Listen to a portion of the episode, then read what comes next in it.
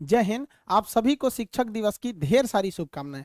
आपके, हमारे या दुनिया के कोई भी इंसान हो, उस सबके जीवन में सफलता का सबसे बड़ा अगर किसी का हाथ होता है तो वो उसके शिक्षक का होता है। हम सभी के जीवन की जो सबसे पहली शिक्षक होती है, वो हमारी माँ होती है।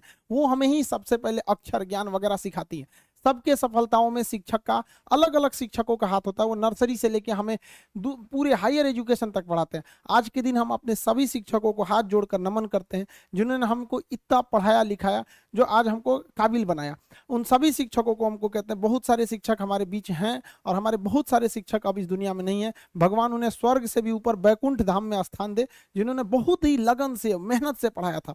वो दौर जब हम लोगों का था तो एक शिक्षक के प्रति बड़ा एक डर रहता था। जैसे स्कूल या कॉलेज के ग्राउंड में टीचर्स को देख लेते थे, डर जाते थे लोग। बट आज के वक्त में हम देख रहे हैं धीरे धीरे इस चीज़ का नैतिक पतन होते जा रहा है। भारत में शिक्षकों की या शिक्षा की बहुत पुरानी परंपरा, ये हमें विश्व गुरु कहा जाता है। अब आप कहेंगे, सर, ये विश्व गुरु का मतलब क्या होता है? ऐसे ही भारत को विश्व गुरु कहा, क्यों कहा जाता है? तो आप एक एग्ज़ाम्पल से समझिए। हमारे तत्कालीन राष्ट्रपति उस समय के चौरानवे में डॉक्टर शंकर दयाल शर्मा थे। उन्नीस में डॉक्टर शंकर दयाल शर्मा भारत से आधिकारिक दौरा पर ओमान गए।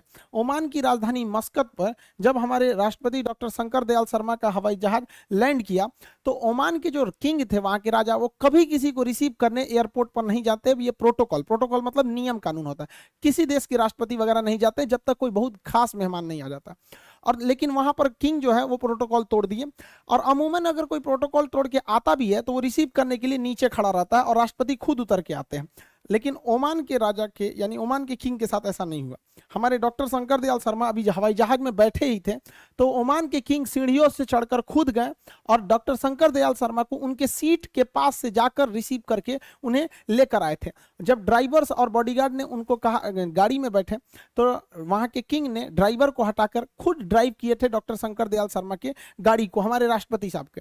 और उन्हें इतना इज़्ज़त दिया गया था जो इससे पहले ओमान में किसी विदेशी गणमान को ऐसी इज़्ज़त नहीं मिली थी। जब मीडिया वालों ने उनसे पूछा कि आखिर शंकर दयाल शर्मा में ऐसा क्या खास है, जो आपने इतने सारे प्रोटोकॉल्स तोड़ दिए, आज तक किसी राजा या किसी देश के प्रधानमंत्री राष्ट्रपति को इज़्ज़त नहीं मिली। तो ओमान के किंग ने कहा कि जब मैं स्टूडेंट था और भारत में पढ़ाई कर रहा था तो उस समय पुणे में जब उनकी पढ़ाई चल रही थी ओमान के किंग के तो डॉक्टर शंकर दयाल शर्मा वहाँ पे उनके शिक्षक थे, वो वहाँ पे प्रोफेसर थे। तो उनका कहना था, मैंने किसी राष्ट्रपति या प्रधानमंत्री को वो इज़्ज़त नहीं दिया, बल्कि मैंने अपने गुरु को ये सम्मान दिया, उन गुरु के लिए मैंने इतने सारे प्रोटोकॉल तोड़े। इसलिए भारत को विश्व गुरु कहा जाता था। प्राचीन काल से आज तक बहुत सारे लोग भारत में आते हैं, शिक्षा लेकर और बड़े बड़े पोस्ट पर पहुँचे हैं। उसके बाद से अभी तक कई सारे राष्ट्रपति, प्रधानमंत्री अलग अलग देशों के ओमान में गए, लेकिन उन्हें जो प्रोटोकॉल के तहत ही एक सम्मान मिला, वो सम्मान आज तक किसी को ओमान के किंग द्वारा नहीं मिला, जो हमारे शंकर दयाल शर्मा जी को मिला था। हमारे शिक्षक हमको एक टीचर के साथ साथ एक दोस्त, एक गार्जियन की भी भूमिका में रहे। हमारा लाइफ का सपना था कि हम फौज में जाए। हमने एग्ज़ाम भी दिए थे, एनडीए वगैरह कई सारे डिफेंस के लिए, लेकिन मेरे साथ एक गड़बड़ी था कि मेरा हाथ टेढ़ा था, ये एंगल वगैरह बहुत सारा बहुत ज़्यादा मेरा हाथ टेढ़ा है। तो मेडिकली अनफिट होने की वजह से हमारा फाइनली सिलेक्शन नहीं हो सकता था। हम काफ़ी फ्रस्ट्रेट हुए थे कि हम क्या कर सकते हैं। तो हमारे टीचर ने मज़ाक मज़ाक में कहा था कि तुम एक काम करो, तुम दूसरे को पढ़ाओ, तुम्हारा हाथ टेढ़ा है तो क्या हुआ? दूसरे का करियर सीधा कर दो। टीचर्स ने हर वक्त में मोटिवेशन किया, चाहे कहीं पे भी स्कूलिंग लाइफ में कभी मार्क्स खराब आ जाना, कभी इस सब में तो टीचर्स हमेशा सपोर्ट में किए। एक बार हमको याद है कि ग्रेजुएशन में बीएससी में थे हम। मेरे मार्क्स बहुत ही खराब थे ग्रेजुएशन फोर्टी नाइन परसेंट था। इतना कम बहुत खराब होता है, ये तो एक नॉर्मल से भी लड़कों का भी इससे ज़्यादा ही आता है। मार्क्स बहुत कम आए थे। हम टेंशन में हो गए थे वहाँ पे। तो उन्होंने कहा टेंशन क्या लेते हो? लाइफ में टॉप करो स्कूल या एग्ज़ाम में टॉप किए ना किए, कोई फ़र्क नहीं पड़ता है यहाँ पर।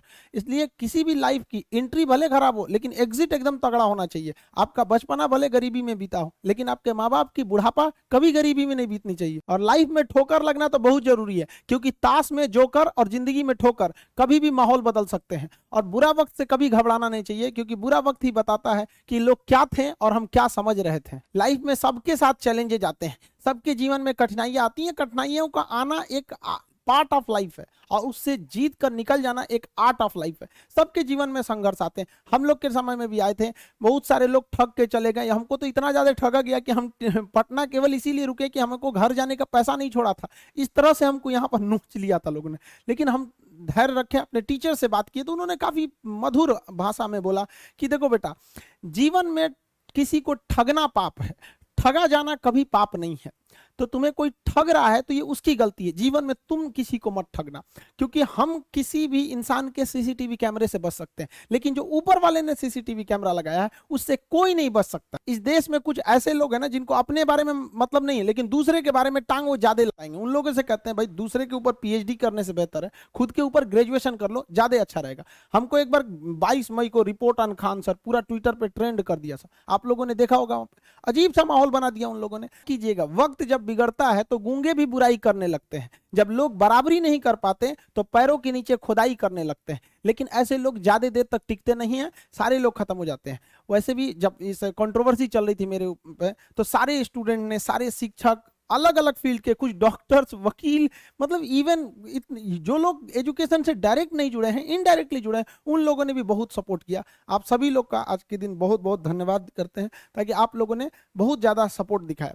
टीचिंग में क्या है कि भाई देखिए, बहुत, हम सब की टीचर्स की अलग अलग कोचिंग्स हो सकती हैं अलग अलग सब्जेक्ट हो सकते हैं बट सबका ध्येय, सबका उद्देश्य एक ही रहता है कि ज़्यादा से ज़्यादा लोगों को शिक्षित किया जा सके, ताकि हर इंसान अपने फ़ील्ड में आगे जा सके और व्यक्तिगत रूप से देश की भलाई में बहुत सारा काम कर सके। ऐसा नहीं कि किसी जगह पे सुधार की कोई गुंजाइश नहीं होती, हर जगह कुछ ना कुछ सुधार की गुंजाइश होती है।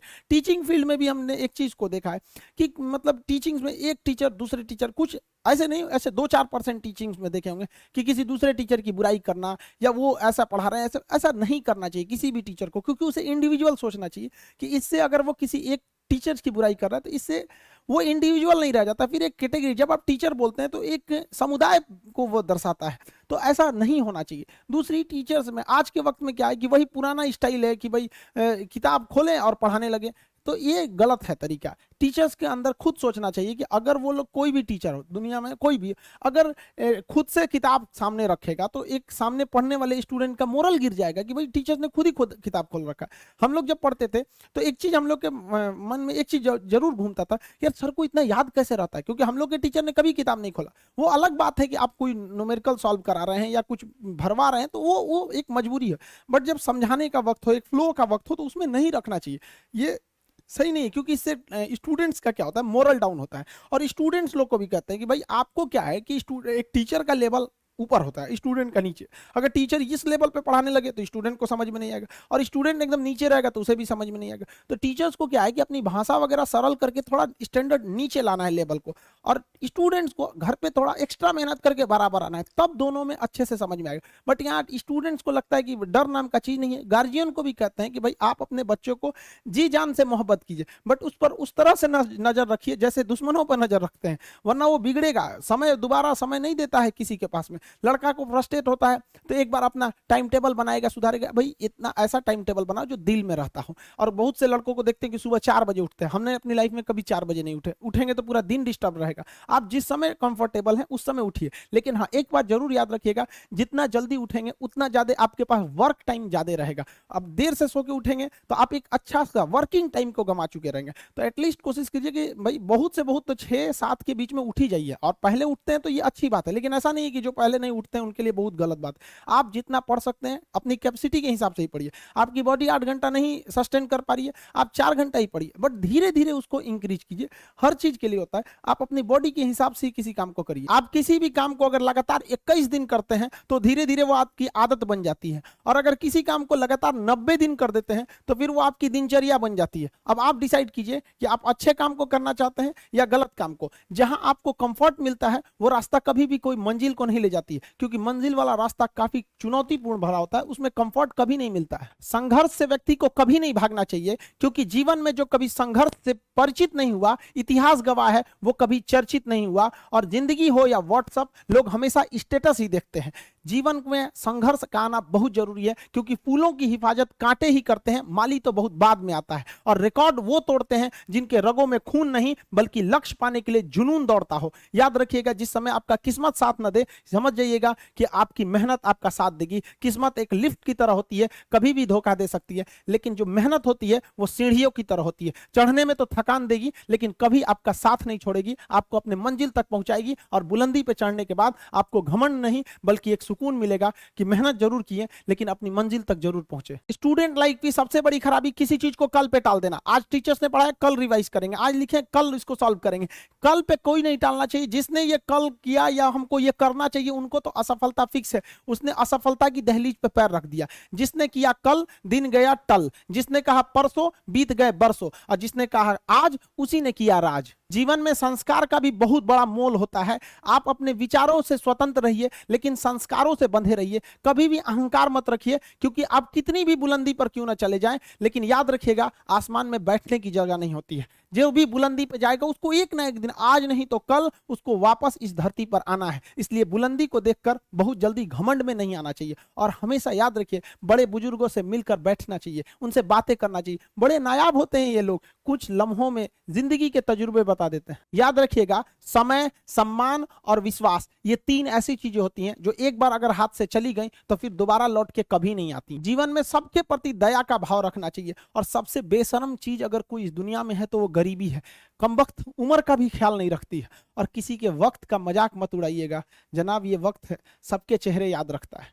सबके प्रति दया और आदर की भावना रखिएगा। कभी जानवर मिले तो उनके लिए भी दो रोटी निकाल लीजिएगा, क्योंकि जनाब इन्हें नहीं पता है कि खाने के लिए पैसे देने पड़ते हैं। हम सब टीचर्स डे मनाते हैं, मदर डे, फादर डे, कई सारे डे को मनाते हैं। काश एक रोटी डे होता कि कम से कम उस दिन तो देश के गरीबों को भरपेट खाना मिल सकता था। ये ज़िंदगी है, इसे सीखना बड़ा मुश्किल होता है, क्योंकि जब तक ये समझ में आती है, ये आधी खत्म हो चुकी रहती है। इस ज़िंदगी में आप चाहेंगे कुछ, मिलेगा कुछ, बनना कुछ और रहेगा। बहुत ही ज़्यादा अनसर्टेनसिटी होती है इस ज़िंदगी में। हर कदम पर हमें कुछ ठोकरें लगती हैं और हमें कुछ ना कुछ सीखने को मिलता है। अगर बात करेंगे इस साल की तो टीचर ऑफ़ द ईयर इस बार टीचर ऑफ़ द ईयर कहेंगे तो कोविड 19 को कहेंगे, क्योंकि इसने बहुत अच्छे अच्छों को सिखा दिया कि वो क्या थे। चंद गज दो गज ज़मीन में दफनाया गया उसे, जो करोड़ों का मालिक हुआ करता था।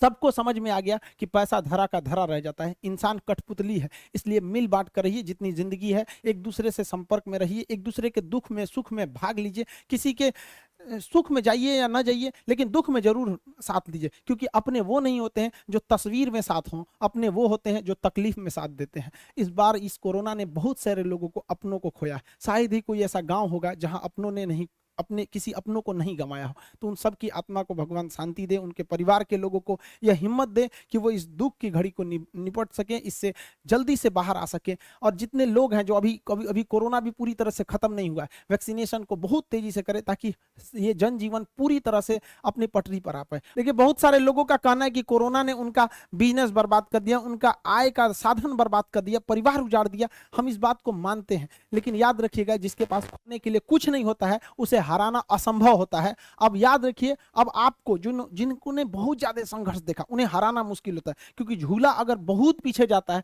तो याद रखिएगा बहुत आगे का भी सफ़र करता है। इसलिए ज़िंदगी से, संघर्ष से सीखना रहना चाहिए, भागना नहीं चाहिए। आप सब देश के किसी भी कोने में रहे, हमेशा एक दूसरे का साथ दे, अपने गुरु का हाथ पकड़ के चले, जीवन में किसी के पैर पकड़ने की ज़रूरत नहीं पड़ेगी। देश के सारे स्टूडेंट्स को मेरे दिल से ढेर सारी शुभकामनाएँ, उन्हें जल्दी से जल्दी भगवान सफल करें और अपने माँ बाप का सपना लेकर वो जिस सपने को लेकर वो आगे बढ़े हैं, जल्दी से जल्दी वो सपना पूरा करें ताकि माँ बाप का भी सीना गर्व से चौड़ा हो सके। हम लोग अब रेगुलर क्लास करते रहेंगे मंडे से हर एक क्लास अपने टाइम पर लाइव चलते रहेगा। मिलेंगे नेक्स्ट क्लास में। जय हिंद।